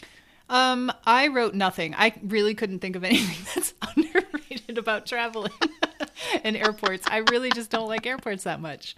Um, I think things that are moderate or or good are pro- appropriately rated. So I do not have a good response to this. Bobby? Wow. Uh, I have a couple answers again, so I'll take yours. Um, I, I one, uh, not every airport, but some airports have hidden gem restaurants. Uh, you can look. Eater, Chick Fil A. Eater. Oh, the Chili's too. Don't get me started about the Chili's too at, at O'Hare. I have I have distinct memories of the Chili's too. Chili's T O O. What? Of course, Chili. It's also Chili's Chili's also. Yep. Chili's as well. because it's different from the Chili's that's down the concourse. Um, yes, I um, I have made a margarita oriented mistake at the Chili's too, and it's funny because I don't even really usually drink like that. Um, you can occasionally find a local restaurant that has a representation at an airport, and it's an opportunity to get food from a local restaurant that you might not get to otherwise. And specifically, I'm thinking of Atlanta, and I'm thinking of Paschal's, um, which is like Southern classic soul food. And I will take an Atlanta layover, and of course, I'm on Delta, so I'm often getting an Atlanta layover anyway from heading to the West Coast. I will take an Atlanta layover over layovers at other airports if it means I can go to Paschal's for breakfast and get um like the full breakfast workup with the grits and everything from Paschal's.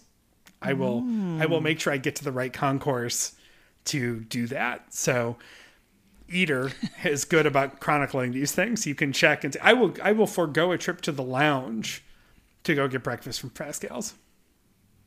That's no mean feat in, in the Atlanta airport Yeah, either. huge. Getting to the right concourse, Yep. you gotta like ride the train and everything. Well, you can choose to ride the train. I actually like to get my steps in in Atlanta, so I, I'd rather walk between the terminals. But uh, it's also just a matter of knowing where you're going. Because I think when people complain about how long it takes to get where you're going in Atlanta, it's also just not knowing the map. I mean, I if I have a connection, I am looking on the first flight, like game planning how I'm going to get to my connection. That's one of the reasons I want to give myself a bunch of time is because if it's a if it's a big airport that I'm not familiar with, I I got to figure out the train before, you know, before it's too late, before I'm already missing things, you know. we had to run at DTW a while back from end to end for a connection, and our bags have been gate checked because we boarded late. Because someone likes to go to the bathroom right before we board. It's not me. and uh, we had to run with our luggage from end to end Through And, that uh, psychedelic tunnel. uh, no, not from side to side, but just from. Um, I've it was whichever one has the train, but the train wasn't running, or am I thinking of? No, but it was like gate twelve to gate fifty seven or something, and we were just like hustling and sweaty, and again getting on the plane sweaty and gross. The worst. and everybody's looking at you too. like I'm the asshole who missed who who was flying the last flight. Yeah, it was my idea to wait and circle for half an hour before we landed. Fuck you. Anyway, where were we? Oh yeah, underrated. The other one, I have one that's much more um much simpler. Rocking chairs. Oh, yeah, yeah, yeah, yeah, yeah. A lot of airports have a few of these rocking chairs hiding around. R- The rocking chairs in airports are great for a lot of reasons. One, an ideal people watching perch. Two, an ideal looking out the window perch because I can't just stare at airplanes landing and taking off. I find that very peaceful. Uh, and three, you're not sitting next to someone when you're sitting in one of those rocking chairs. You're an island, and that is swell. Um, I think swell is the right word for using a rocking chair. In fact, so yeah, just uh, saddle me up at one of those, and uh, again, let me put my feet up on my suitcase, which is my my mo, and uh, just wake me when my flight is coming, or, or you know, I won't be asleep, but I'll be in a daze. Just let me know when I gotta go board. you heard it from Grandpappy Yep. Bobby, guys. Get in your rocking chairs. um, I will say, funny that you mention it, Bobby. I would say underrated is peeing before you board the plane. because I already said I don't understand why you would want to use an airplane bathroom unless it's an absolute emergency. I mean, I okay, so by my calculations and what the science says is you can um be relatively sure that the liquid has gone through your system in 90 minutes. That's about how long it takes. So I stop drinking 90 minutes before my flight boards. And the last thing I do before I go get in that boarding line is I go and pee. I'm going to Yeah. wring every drop out of that bladder. See, I Man, think this is that's like appropriately rated. I think This that's is like surgery prep. yes. Stop drinking at midnight the day before I fly. No fly. food or drink after. Yeah. My response, Meredith, is if it was appropriately rated, then wouldn't more people do it? I don't understand how there are so many people, like, as soon as you reach cruising altitude Yeah. and the seatbelt sign goes ding, somebody's up and peeing. Or maybe they are having. Issues, yes. I mean, may, maybe there's a medical problem. Maybe they've maybe made it's some a- poor choices. Just a You know, minute if you have kind to, of you day. have to. Yeah.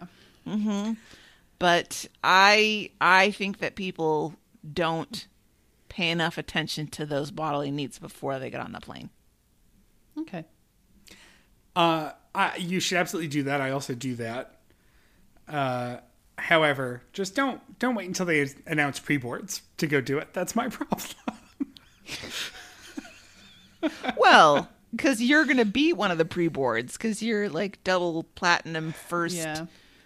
I don't special flyers don't beat the pre boards. It goes it goes the uh, it goes the uh, elderly.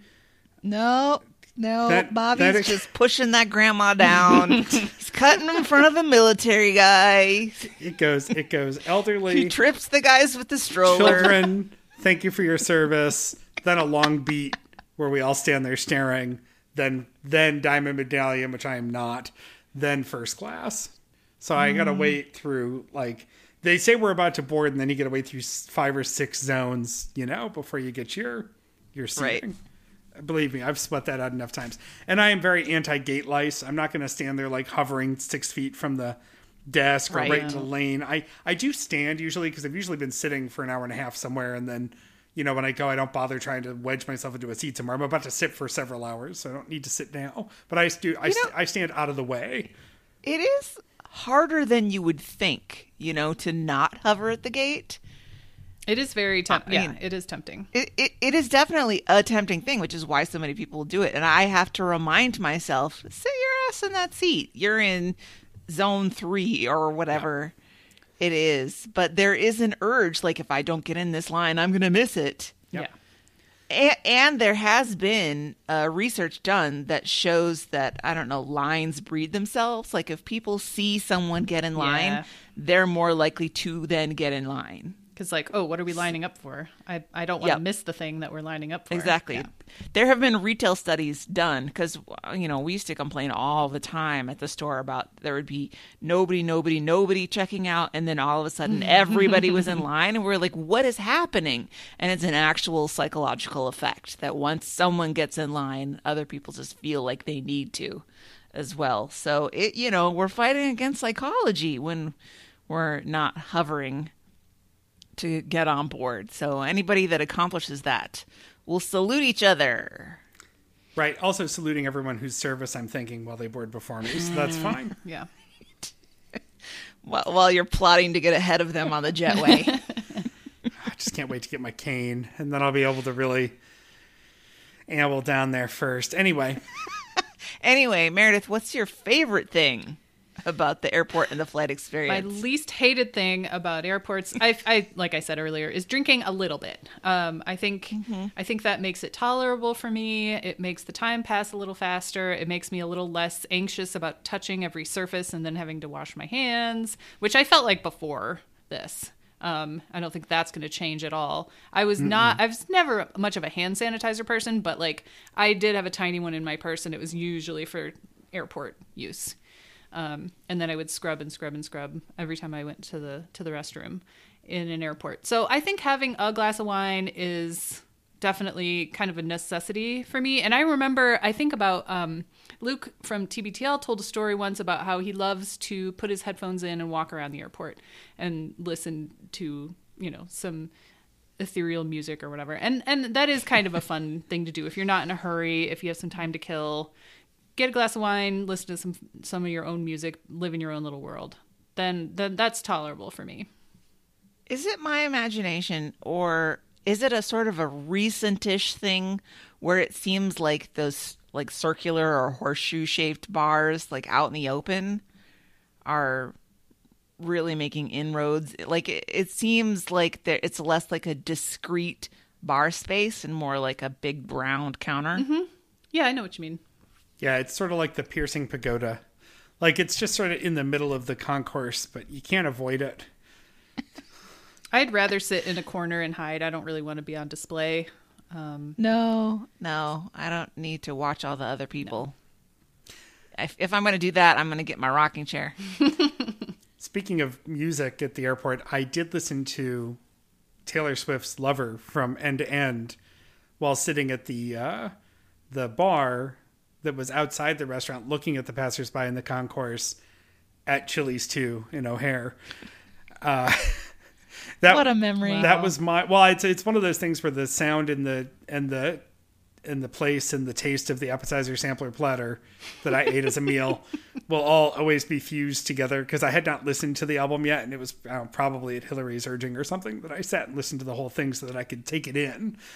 And it was one of those moments where, yeah, you, the busier the outside world, the more I can focus on the inside world. So I have my my earbuds in or my headphones. I don't remember which, and just I took it from from beginning to end, track one straight through, and uh, formulated my thoughts on it and reported back. Must have been for Hillary because nobody else would have cared.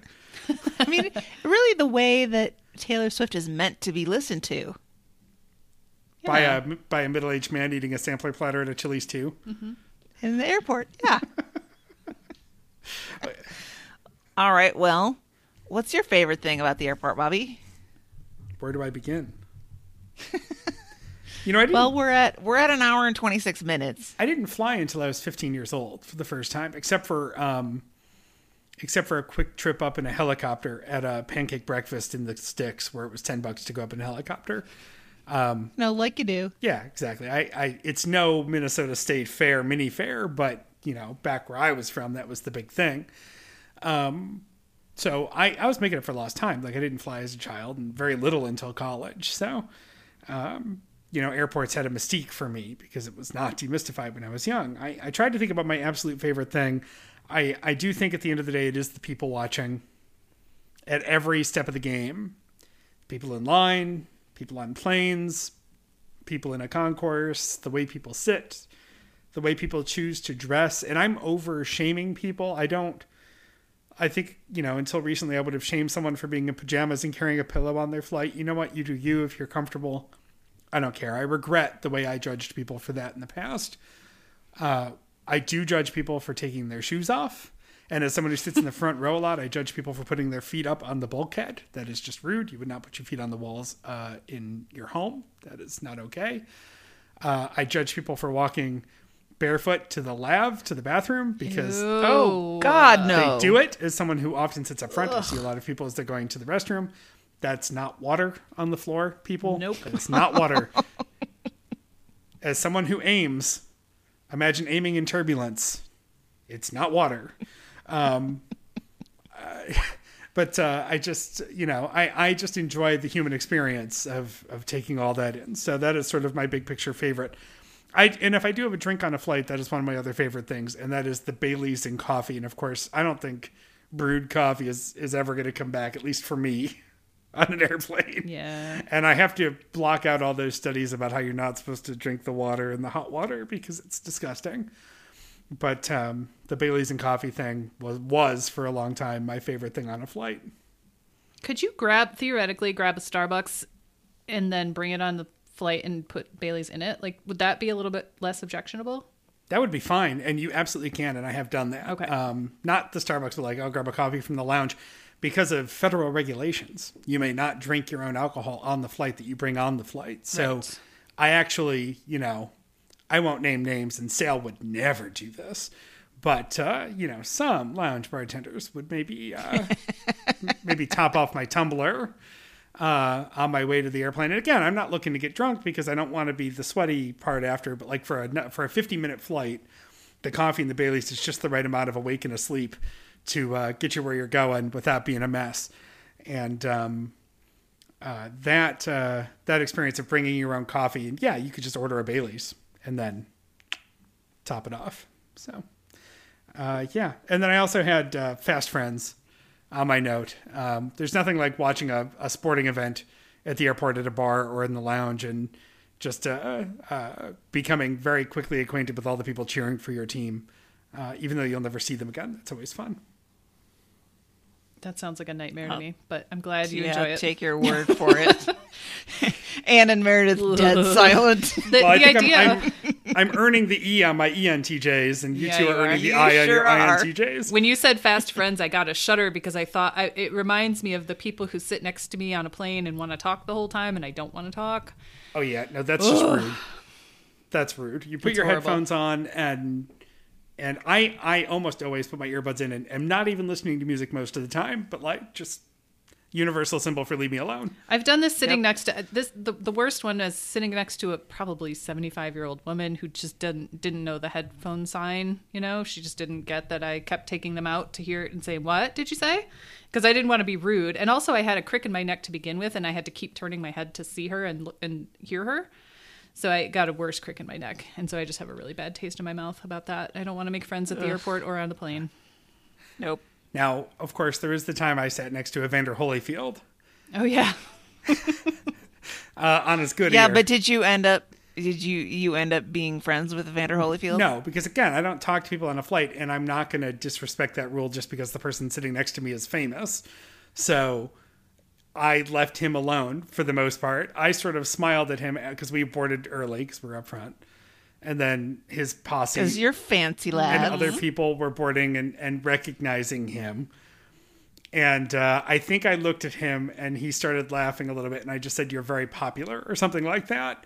And he, he laughed at me. He, he looked at me, and I think he thought I didn't know who he was. And he said, "Yeah, I play for the Atlanta Falcons," because we were flying, you know, from Atlanta to somewhere. And uh, I we just I just read the paper and and uh, you know gave him his space because I'm not going to be an asshole who talks his ear off for his good ear off for two hours. It's good here. yeah. That's nice of you. Well, you know. Mm-hmm. Uh, I will make my favorite very quick. Them Delta Biscoff cookies. Give them to me. Yeah, those are good. They do hit different than the regular. Like you Yeah. can buy Biscoff cookies, but it's not the same. It is not. And there was a flight attendant once who was bringing out the stuff, and I said, you know, he said, you like peanuts or cookies or what? And I said, oh my God, I just love those Biscoff cookies. And he said, you should have two packages then. I was like, oh. That's the best thing about flying, I'm telling you. Oh, and All right, let's wrap this up. Least favorite. and I'm going to take you to the Delta Lounge sometime. Not all of them have the Biscoff cookies, but when they do, they're um, they're not um, they're not limited or controlled in any way. They're just sort of out on a platter. Danger. Don't tell me these things, Bobby. Meredith, Meredith, quick, Yes. quick. Least Least favorite. favorite thing. That's a tough one, but gate lice, as Bobby said, people who line up at the gate for no goddamn reason. You're not going to get on there faster. You're just creating a traffic jam for the people who need to get through. Yep. Yep, absolutely. Bobby? Humanity, which is funny because um, Yeah. which is funny because people thing. watching it's a fine line. Um, humanity, yeah, that's it. And, and also, um, I don't want to go on a huge rant about security theater, um, but uh, security theater also right, yeah. also high on my It's- list. we know it's it's not making us any safer. Yeah.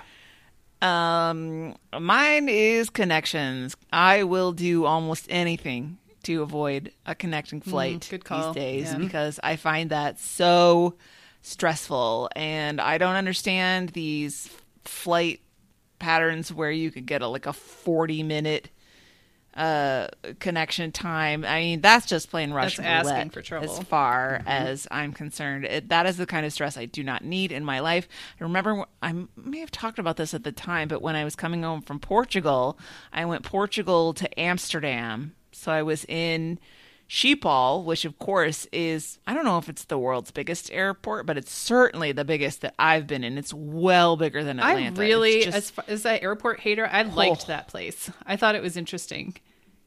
Well, I had an hour and a half for my connection, which I oh. thought that's enough time, right? I'm pretty. That's pretty good.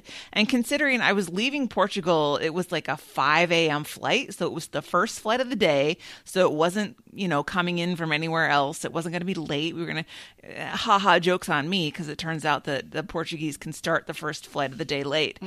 Um,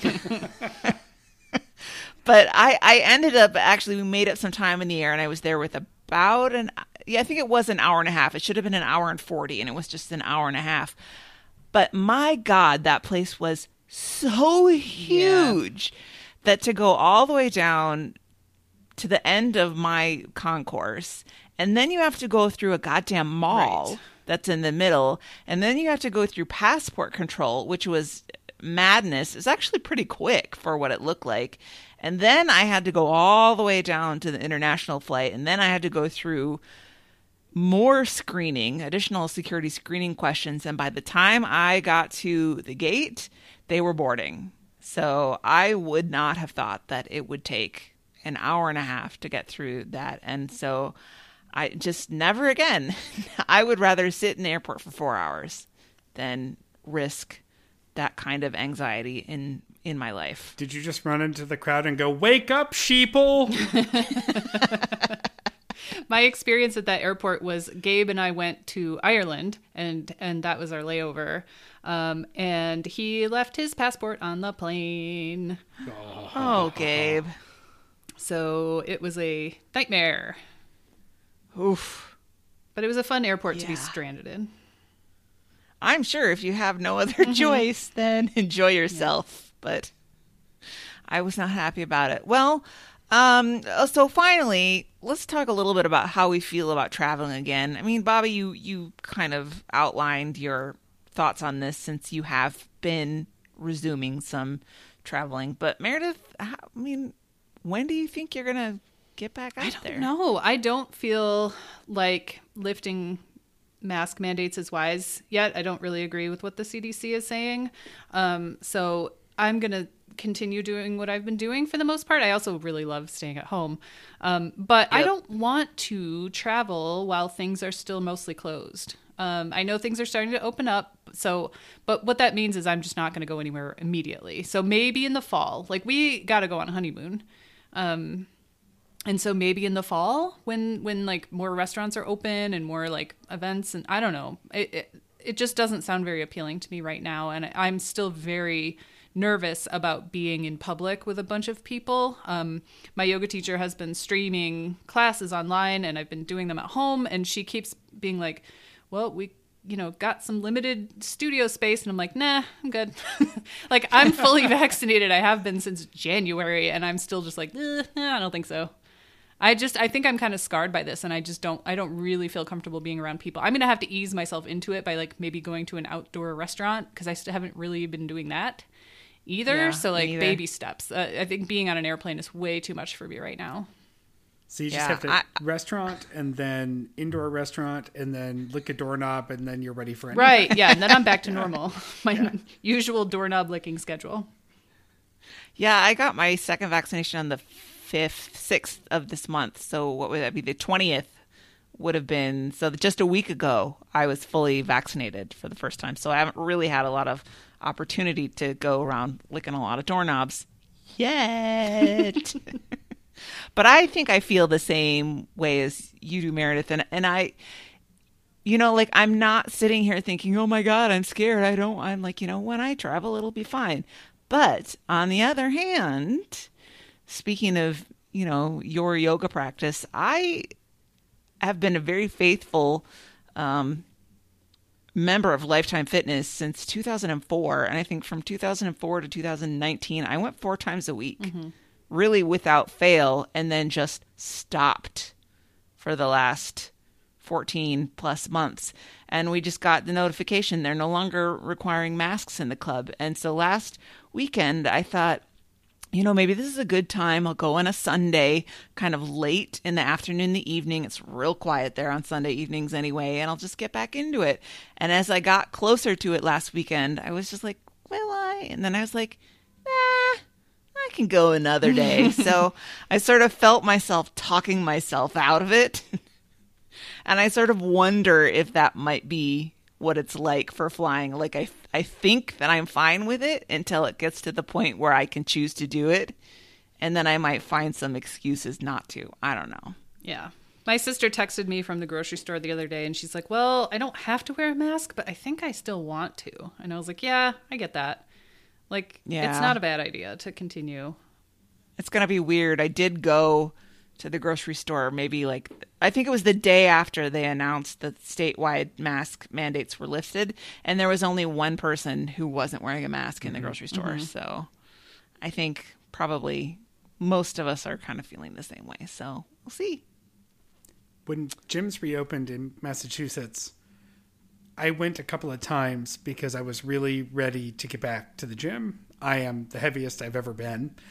And I carry my weight fairly well, as I've been saying earlier on this episode, that I am a wider person. I, I just have a relatively wide frame. And so I'm actually a little heavier than I think people realize because of it, which is, you know, whatever. I'm glad I hide it well uh, but I'm really feeling it and I'm ready to work out again. And I went a couple of times, and the masking policy at my local Planet Fitness was not super well enforced. Um, And I, I was okay with it because there was social distancing between the machines and whatever. But then it got warmer, and they weren't running the ceiling fans because I think they were relying on the HVAC filtering, but it was still too warm.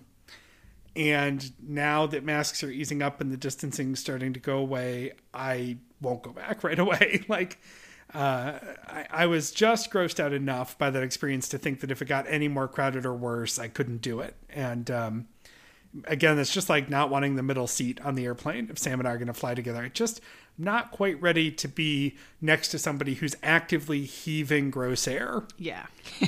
Yeah. Y- Yeah, and I would say, you know, I do a lot of group fitness classes, and the, but the group is the least appealing part of it to me. Like I don't derive any benefit from working out in a group with a bunch of other people. It's having the instructor there to tell you what to do and to keep you motivated. And the live stream has like digital stuff where they live stream classes now, like Meredith, like your yoga teacher. And so I can get the same workout and I don't have to do it with a bunch of other people. I mean, why would I go back? Unless I really wanted to sit in the whirlpool, which I think I don't. No, I never did want to sit in a public whirlpool. No, probably not. Um, so question of the week this week. We let's keep this positive. What is your favorite part of airplane travel? Let us know whether you want to disagree with Bobby about that Cinnabon or whatever it is. Tell us what you really like about Yeah. going somewhere on an airplane. Yes, please. We're doing our part to stimulate the economy by warming you up to the idea. Yep. Here we go. We're doing it for Will. On to Tishi recommends. Uh, just a quick one this week. Uh, and it's called Liquid Lightning. And no, that's not uh, something Jeremy would drink from a gas station in the middle of nowhere. Are you sure? Uh, well, It I mean, probably it, is. It, probably also is. um, Liquid Lightning is um, a drain cleaner like Drano, except it's called Drain Opener on the bottle. And you'll know it if you go to your local Walmart or similar, because it's the one where the bottle is also in a plastic bag. Oh. Yes. Caustic. Uh, yes, caustic is the word. So uh, as I, I've been breaking in the Bachelor Arms here, and I'm only here a couple of days a week, so I feel like I'm still moving in, even though I've been here basically a month now or something. Uh, but one of the problems I have when I moved in is it has the original tub, which is gorgeous. It has a shower head that comes down right in the middle of the tub because the tub is the long way against the wall and the shower head comes right down in the middle, which is kind of awkward. And I'm still trying to work that out, like a way to make that not so weird. But it would not drain. And so I it was draining slower and slower. And I took a shower right before I got ready for work uh, two weeks ago. And I had to leave. Like I was leaving for the day, and then I was going to leave right from the office to drive back to Buffalo. So I was like, well, we'll just find out how long it takes to drain. Oh, gross. I came back and I tried plunging the hell out of it. You know, I'm not I'm not dumb. I bought a plunger before I moved in, but like um I came back and the dirt rings from how slow it had drained. And the plunging of course did not help that. It's disgusting. Uh, it was evident that it took its sweet ass time draining. However, I've been in this situation before, uh, and I have tried lots of drain cleaners before, and this stuff, the Liquid Lightning, which I've only ever seen at Walmart, actually, now that I think about it, it's not at more reputable stores. Um, you you, uh, cut open the bag, and it's got a zip top on it, and you pull the bottle out, and it's a skinnier bottle because it doesn't take that much of it you pull, you know, you, you scoop out the extra water and then you stand the fuck back because when you pour it down, I mean, you really ought to wear gloves and goggles. It smokes, Whoa. it smokes like a science experiment. I don't know exactly what's in it. I know I don't want to touch it. Um, I know that anything you're going to wipe it up with after, you should um, be ready to throw out. And uh, I know that it will burn the finish off of any kind of like cheaply plated metal. Like this shit is. I don't want to think about what damage it might be doing to the pipes. I was about to say, don't do this in a house you own. but it sure as hell made a difference here. Poured it down. It says to let it sit 15 minutes. I let it sit 10 because it finally stopped smoking, and I thought it was probably done. Smoking? and I, I rinsed it all down and then I washed the tub, got it all cleaned up. Um, and uh, sure as hell, the thing drains like it's brand new. So, liquid lightning, use it at your own risk. That's my Tishi recommends. I still have half a bottle of it, so if anybody in the Albany area needs uh, drain cleaned, I don't think I'm ever going to need it again. Uh, you never know. You might find a use for it. I'm kind of afraid to keep the open bottle. Um, it's Ooh. back in the plastic bag, closed up and under the bathroom sink. So I don't know. Good idea. Oh, well, with that, get involved with the show. This show has everything.com or throwyourphone.com if you would like to uh, fill out the form and send us your thoughts. We got a spam for mosquito traps Yep. last week. So, I mean, your message is going to be wonderful in comparison to most of what comes through. the Facebook group is a great place to go answer the question of the week and talk about some stuff with some other people. Why did I say it like that? Um, show Twitter at Tishi Show, which Bobby updates faithfully every day. He puts something Hey, new hey, on the Twitter. I am very busy these days. Let's not set the bar that high. Most weeks by Tuesday, I remember to update the Twitter. Okay. Uh, email us at tishi at 10710.com and you can send us a voice memo in that email, like Justina said with our helpful pronunciation guide, like Anne did with her arson story, uh, alleged arson story. We love to get those. And if you need that, the rest of Bobby's liquid lightning, you can fax him at 617 354 8513. I don't know if this show made me feel better about traveling or not. But I guess it's going to happen. So, for now, that was everything about airplanes. Question mark?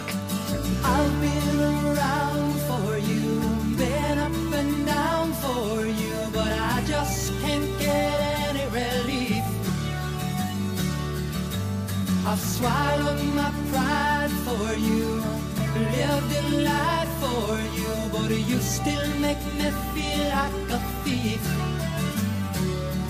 You got me stealing your love away, cause you never give it peeling the years away and we can't relive it. Oh, I make you laugh and you make me cry. I believe it's time for me to fly.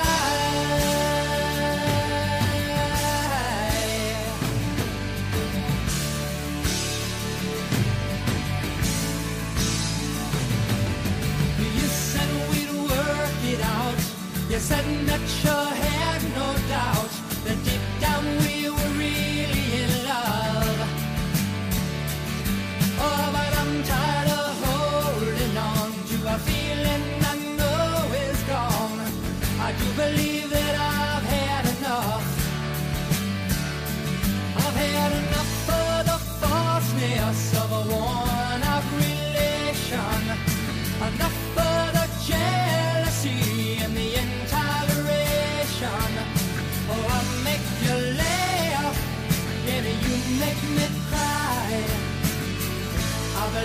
time for me to fly.